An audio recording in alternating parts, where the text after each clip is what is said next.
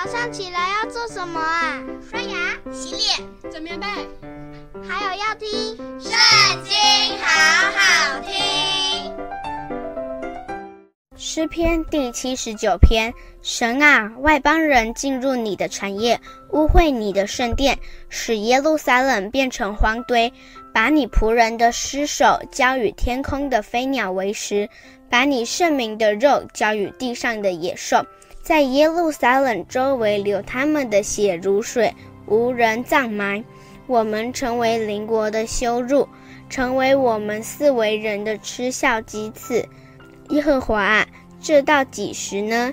你要动怒到永远吗？你的愤恨要如火焚烧吗？愿你将你的愤怒倒在那不认识你的外邦和那不求告你名的国度，因为他们吞了雅各。把他的住处变为荒场，求你不要纪念我们先祖的罪孽，向我们追讨。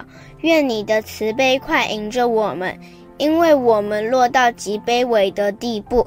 拯救我们的神啊，求你因你名的荣耀帮助我们，为你名的缘故搭救我们，赦免我们的罪。为何容外邦人说他们的神在哪里呢？愿你使外邦人知道你在我们眼前生你仆人流血的冤，愿被囚之人的叹息达到你面前。愿你按你的大能力存留那些将要死的人。主啊，愿你将我们邻邦所羞辱你的羞辱加七倍归到他们身上。这样，你的名，你草场的羊要称谢你，直到永远；要述说赞美你的话，直到万代。